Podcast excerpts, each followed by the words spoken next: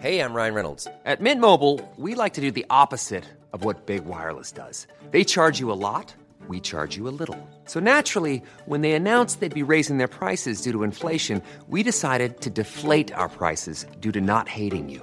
That's right. We're cutting the price of Mint Unlimited from $30 a month to just $15 a month. Give it a try at mintmobile.com slash switch. $45 upfront for three months plus taxes and fees. Promo rate for new customers for limited time. Unlimited more than 40 gigabytes per month. Slows. Full terms at mintmobile.com.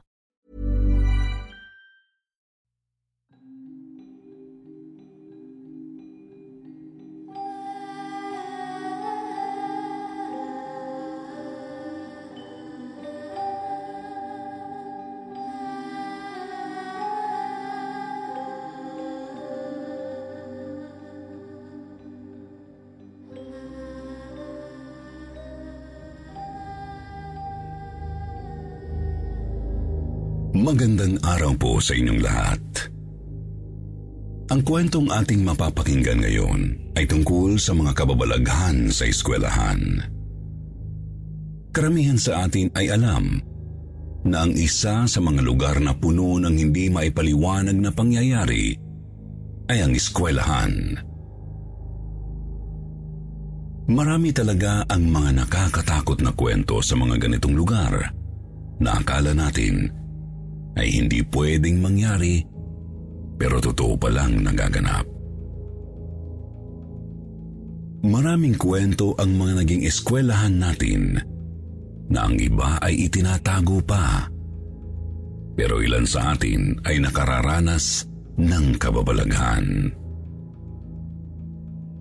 Mayroon din ba kayong kwento tungkol sa pinanggalingan ninyong school?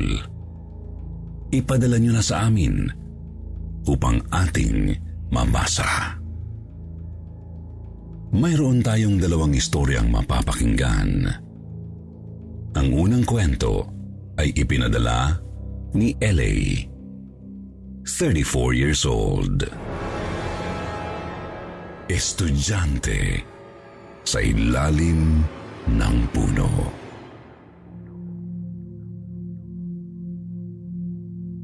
Isang mapagpalang gabi sa lahat lalo na sa bumubuo ng sityo Bangungot.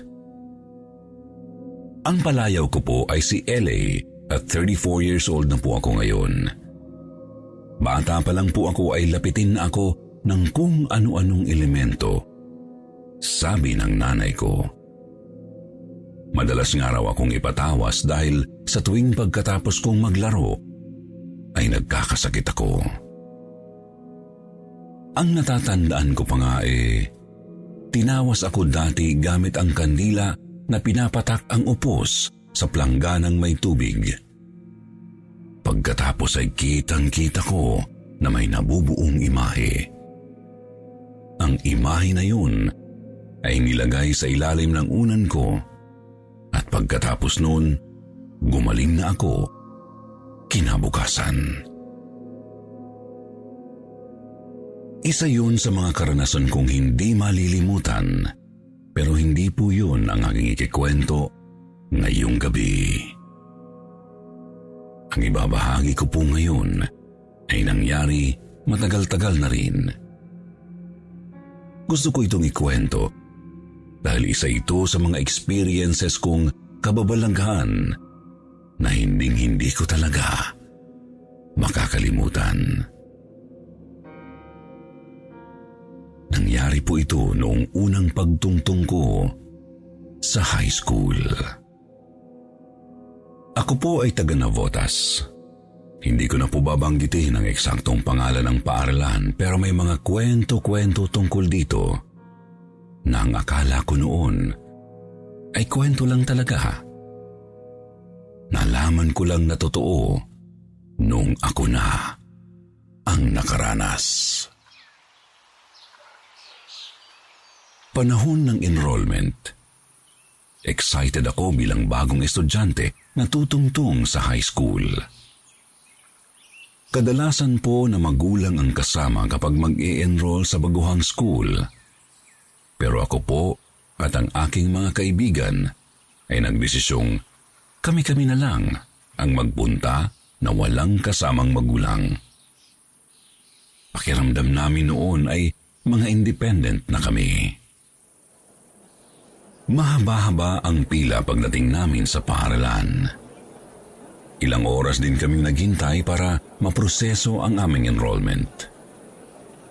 Matyaga kaming naghintay hanggang sa masikaso na kami at makapag-enroll. Masaya kami ng mga kaibigan ko nang matapos ang enrollment dahil magkakaklase pa rin kaming apat. Ayon pa sa nag-asikaso sa amin ay babalik na lang daw kami para makuha ang aming mga schedule. Nag-decide kami na hindi na muna umuwi. Sabi kasi ng kaibigan kong bakla na tinatawag naming Diyosa, ay libutin muna namin saglit ang magiging paaralan namin sa loob ng apat na taon. Pumayag naman kami sa suhestyon ni Diyosa. Na-excite rin kami dahil Maganda ang school, lalo na sa paningin ko noong mga panahong iyon. Para itong nagniningning sa aking mga mata. Isa pa ay hindi rin naman ganoon kalakihan ang paaralan kaya hindi rin kami matatagalan sa paglilibot.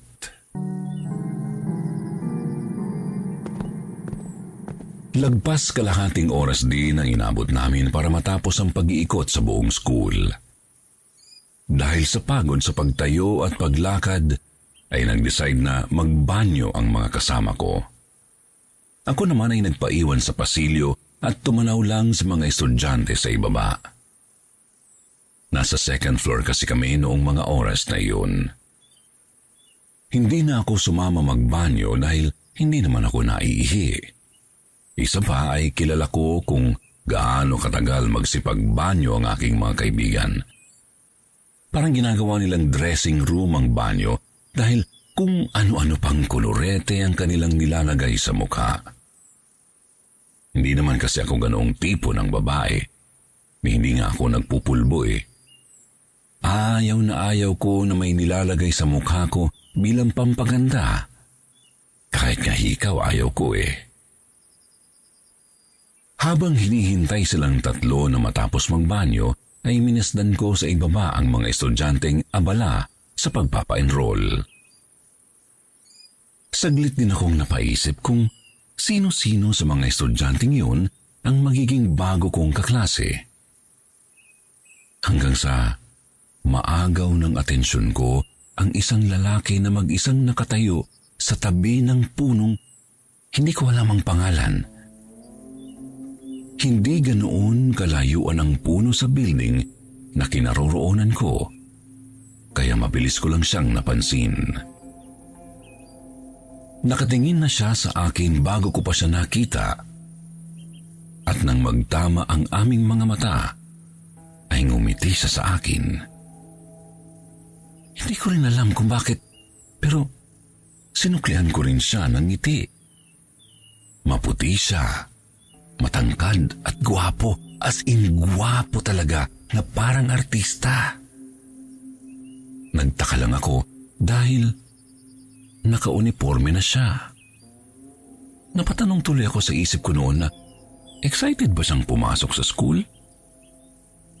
Kumaway siya sa akin kaya naman ginantihan ko rin siya ng kaway. Nagkatitigan pa kami ng matagal at pagkatapos ay Ngumiti na naman siya. Kinilig naman ako dahil doon, kaya bilang ganti ay nag-flying kiss ako. Pagkatapos kong gawin yun, ay bigla akong namula sa hiya. Saka ko lang kasi na-realize na kalandian ang aking ginawa. Hindi naman ako ganoong klase ng babae. Sinalo niya ang aking flying kiss at pagkatapos ay ngumiti na naman sa akin. Hindi ko alam pero sadyang nakakahumaling ang mga ngiti niya para akong ginagayuma. Dumating nga sa punto na bababa na sana ako para puntahan ang gwapong lalaki pero biglang nagdatingan ang aking mga kaibigan. Nag-aya silang kumain at nang saglit kong lingunin ang gwapong lalaki, ay wala na ito sa ilalim ng puno. Hinanap ko siya habang palabas kami ng school. hindi ko na talaga nakita. Noong kumakain na kami ng banana queue sa tapat ng school, tinakita ko na naman ng gwapong lalaki sa kabilang kalye na tapat mismo ng gate ng paaralan. Kumaway at ngumiti sa akin kaya gumanti rin ako. Nang mapansin ako ng aking mga kaibigan, ay tinanong nila ako kung bakit ako nakangiti at kumakaway. Tinuro ko naman ang gwapong lalaki pero nawala na naman ito. Dahil doon ay kinantsawan ako ni Josa at sinabihang nangangarap ng gising. Napakibit balikat na lang ako habang minangata ang banana queue. Pagkatapos naming kumain ay nagkayayaan ng umuwi ang lahat. Dahil iisa lang ang lugar ng mga kaibigan ko na taliwas sa direksyon ng bahay namin, ay mag-isa akong naglakad pa uwi. Habang tinatahak ko ang daan pa uwi ng bahay, nakita ko na naman ang gwapong lalaki na nakatayo sa tapat ng tindahan sa kabilang kalye. Nakangiti siya at kumakaway sa akin. Patawid na sana ako para lapitan siya pero nang may dumaang sasakyan, bigla siyang nawala. Doon ko na naunawaan na hindi normal ang nangyayari. Bigla akong kinilabutan at nilamig na mapagtanto ko ang lahat kaya patakbo at nagmadali na akong umuwi ng bahay. Kinagabihan ay inapoy ako ng langdat. Lahat ng kinakain ko ay isinusuka ko rin para kasing umiikot ang aking sikmura. Hindi ko rin maunawaan ang aking pakiramdam. Pinilit ako ni mama na pakainin para makainom ng gamot kaya ginawa ko naman. Dahil doon ay saglit na nawala ang aking lagnat. Pero pagsapit ng alas 12 ay inapoy na naman ako ng lagnat. Pakiramdam ko nga ay sobrang init ng aking katawan pero nilalamig naman ako.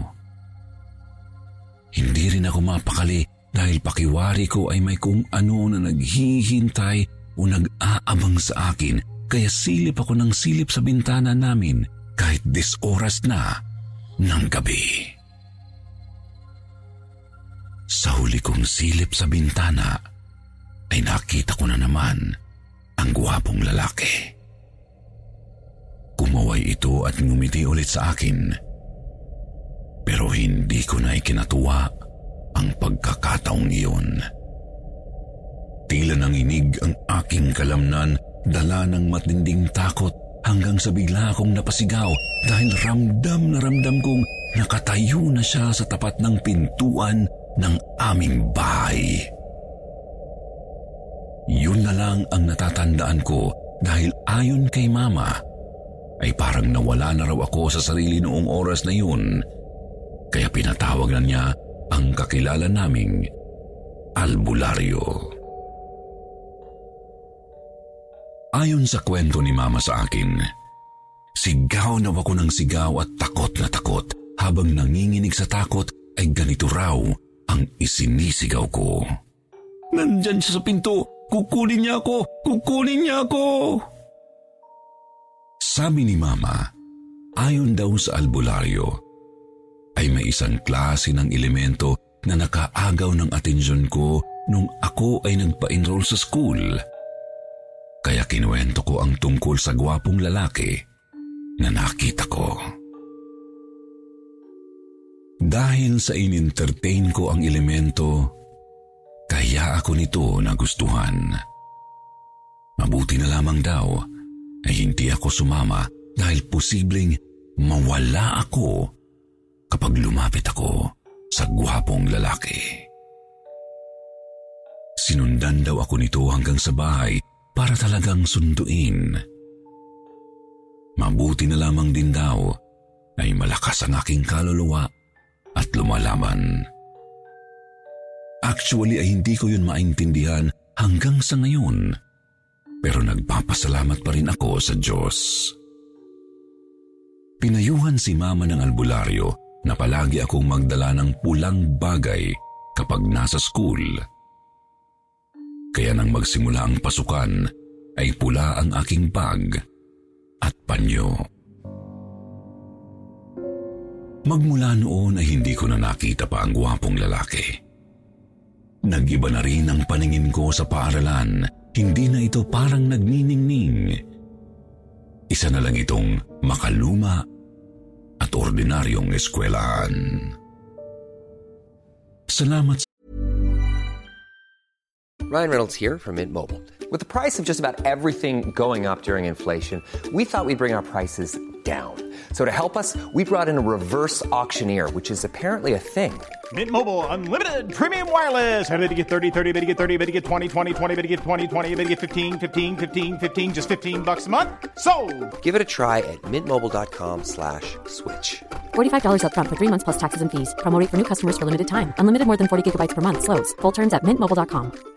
Everyone knows therapy is great for solving problems, but getting therapy has its own problems too, like finding the right therapist, fitting into their schedule, and of course, the cost. Well, BetterHelp can solve those problems. It's totally online and built around your schedule. It's surprisingly affordable too. Connect with a credentialed therapist by phone, video, or online chat, all from the comfort of your home. Visit betterhelp.com to learn more and save 10% on your first month. That's BetterHelp H E L P. sa Diyos dahil ngayon po ay hindi na ako nakaranas ng mga ganoong bagay. Pero ang anak ko naman ang madalas maka-encounter. Hanggang ngayon ay inoobserbahan ko ang aking anak dahil madalas siyang makakita ng kung ano-ano at ikinikwento sa akin.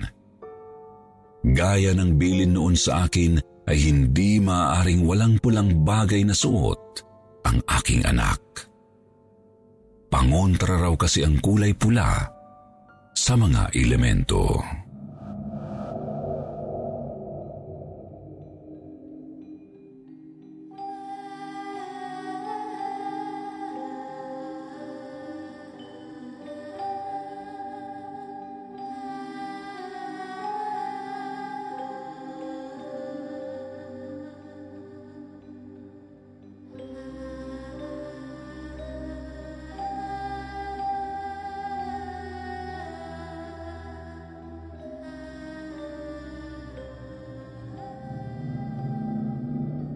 Susunod na kwento na ating babasahin ay ipinadala ni Elmer na taga Batangas. Hagik-gik sa banyo.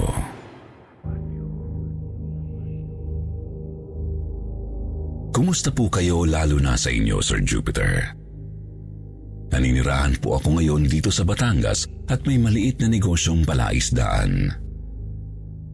Ang aking pong kwento ay nangyari noong ako ay nasa kolehiyo pa lamang.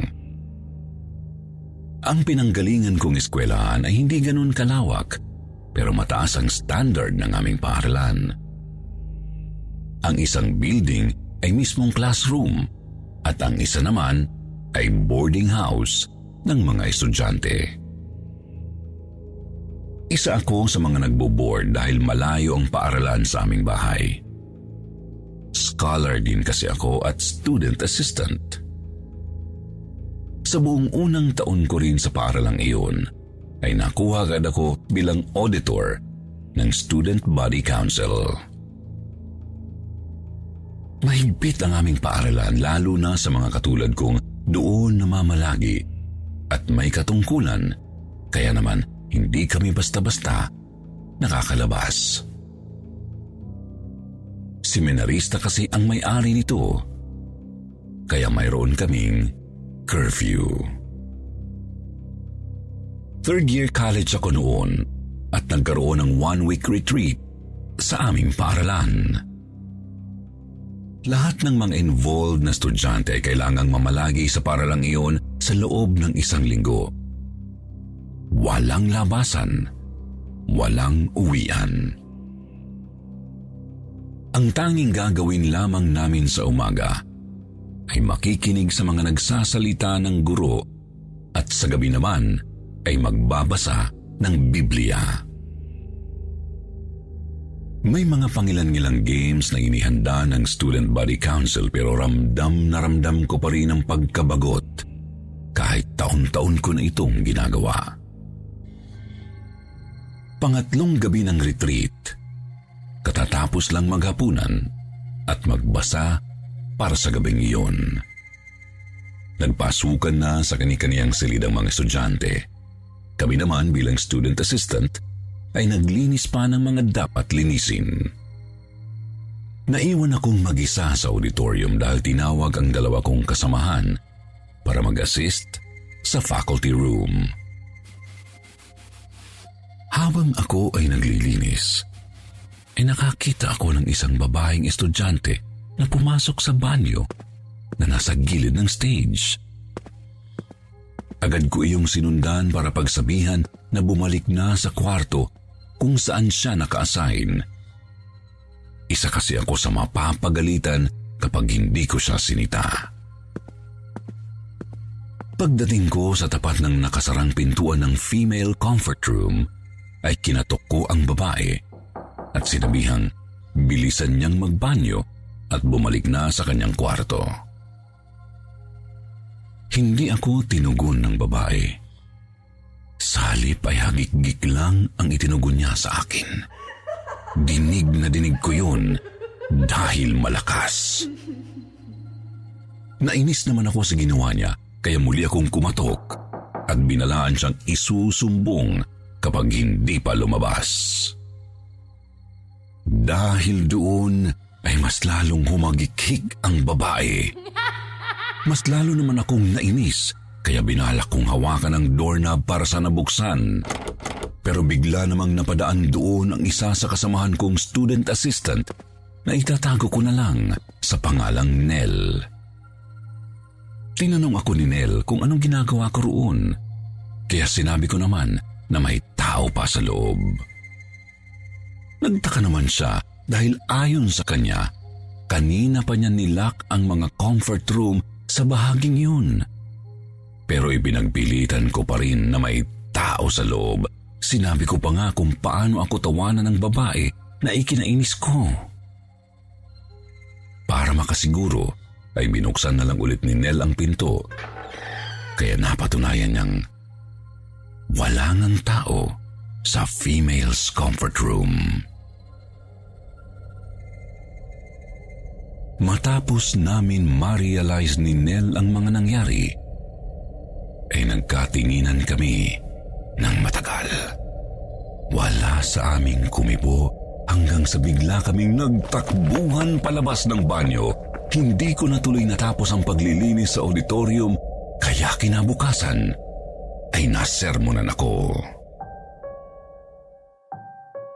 Matapos kong maranasan yun, ay hindi na ako nagpapaiwang mag-isa sa paglilinis sa auditorium. Natapos naman ng maayos ang retreat at bumalik ang lahat sa normal. Yun ang akala ko. Ang nangyari pala sa akin ay simula pa lang ng mga nakakatakot kong karanasan sa paaralang yun.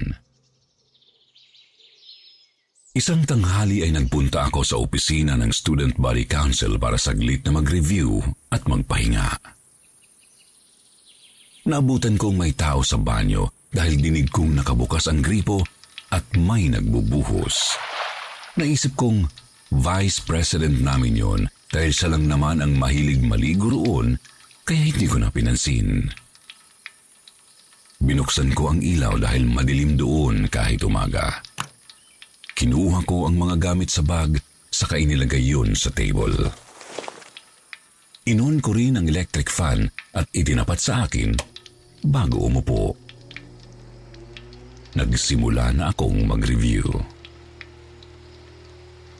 Ilang minuto ang lumipas ay nag-andap-andap ang fluorescent light. Napatingin ako roon hanggang sa tuluyang namatay. Napakunot ako ng noo at muling bumaling sa banyo. Naiihi na rin kasi ako. Lumapit ako sa pintuan at tinanong ang kung sino mang naroon at kung matagal pa ba siya.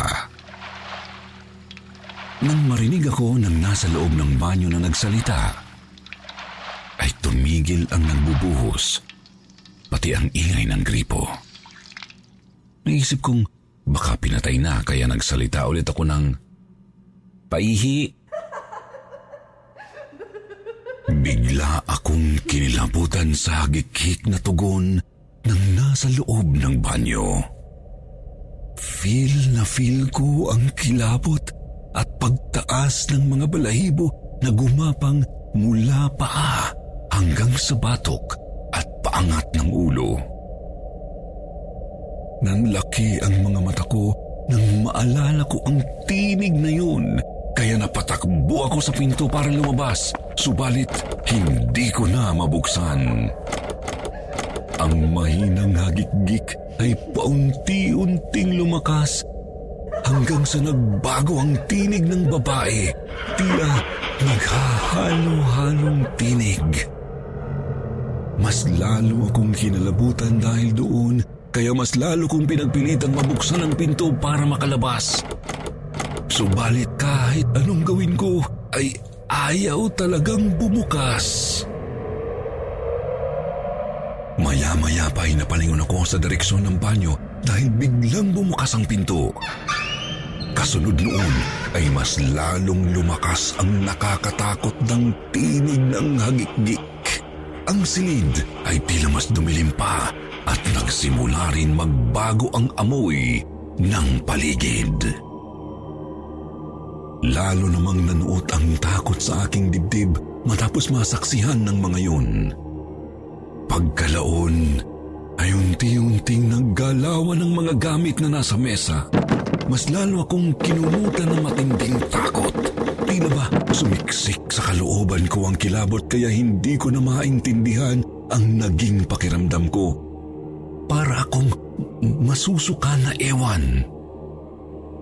Kahit ganoon ang nangyayari ay hindi ko pa rin inalis ang tingin sa banyo dahil ramdam ko na anumang oras ay may lalabas roon na isang hindi kaaya-ayang kung ano. Mas lalo akong napaniwala na totoo ang mga bagay at nilalang na hindi pangkaraniwan.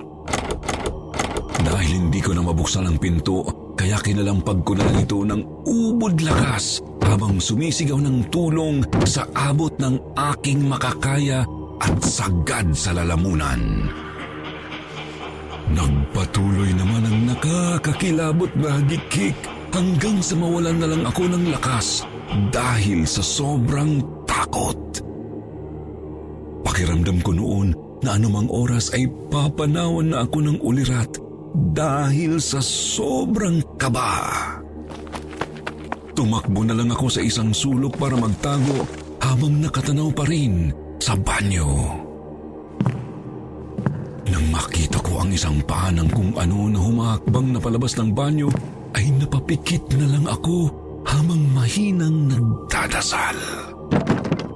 Ang mga gamit ay bigla na lang nagkalampagan kasunod ng malademonyong sigaw na kanina ay hagik lang. Napatakip tainga ako dahil doon.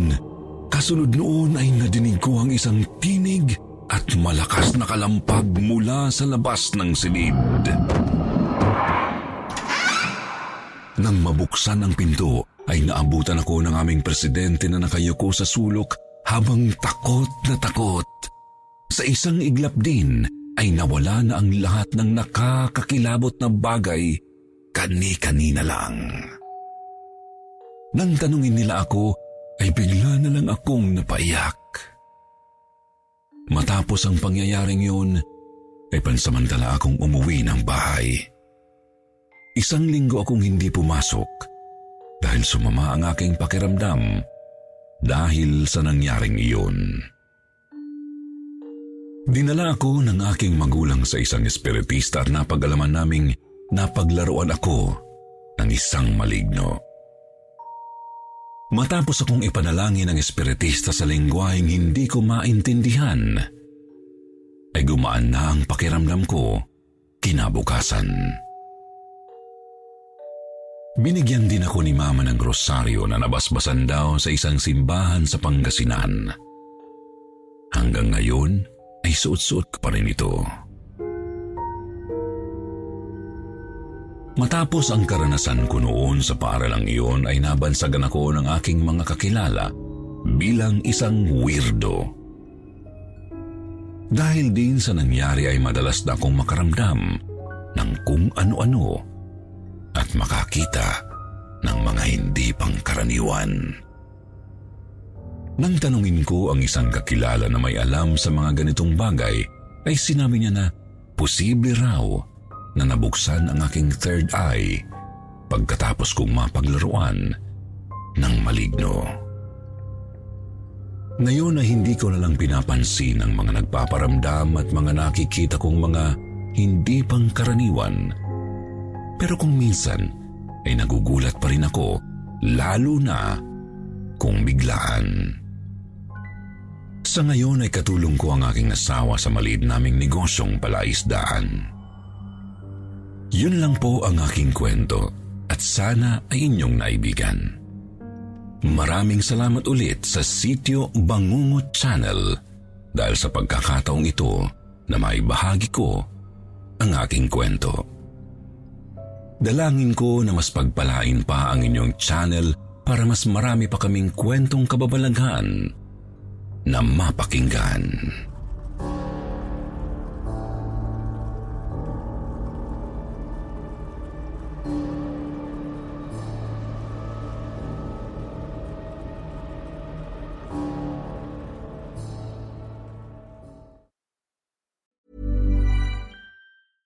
Hey, it's Paige DeSorbo from Giggly Squad. High quality fashion without the price tag. Say hello to Quince. I'm snagging high-end essentials like cozy cashmere sweaters, sleek leather jackets, fine jewelry, and so much more. With Quince being 50 to 80% less than similar brands. And they partner with factories that prioritize safe, ethical, and responsible manufacturing. I love that. Luxury quality within reach. Go to quince.com slash style to get free shipping and 365 day returns on your next order. Quince.com slash style.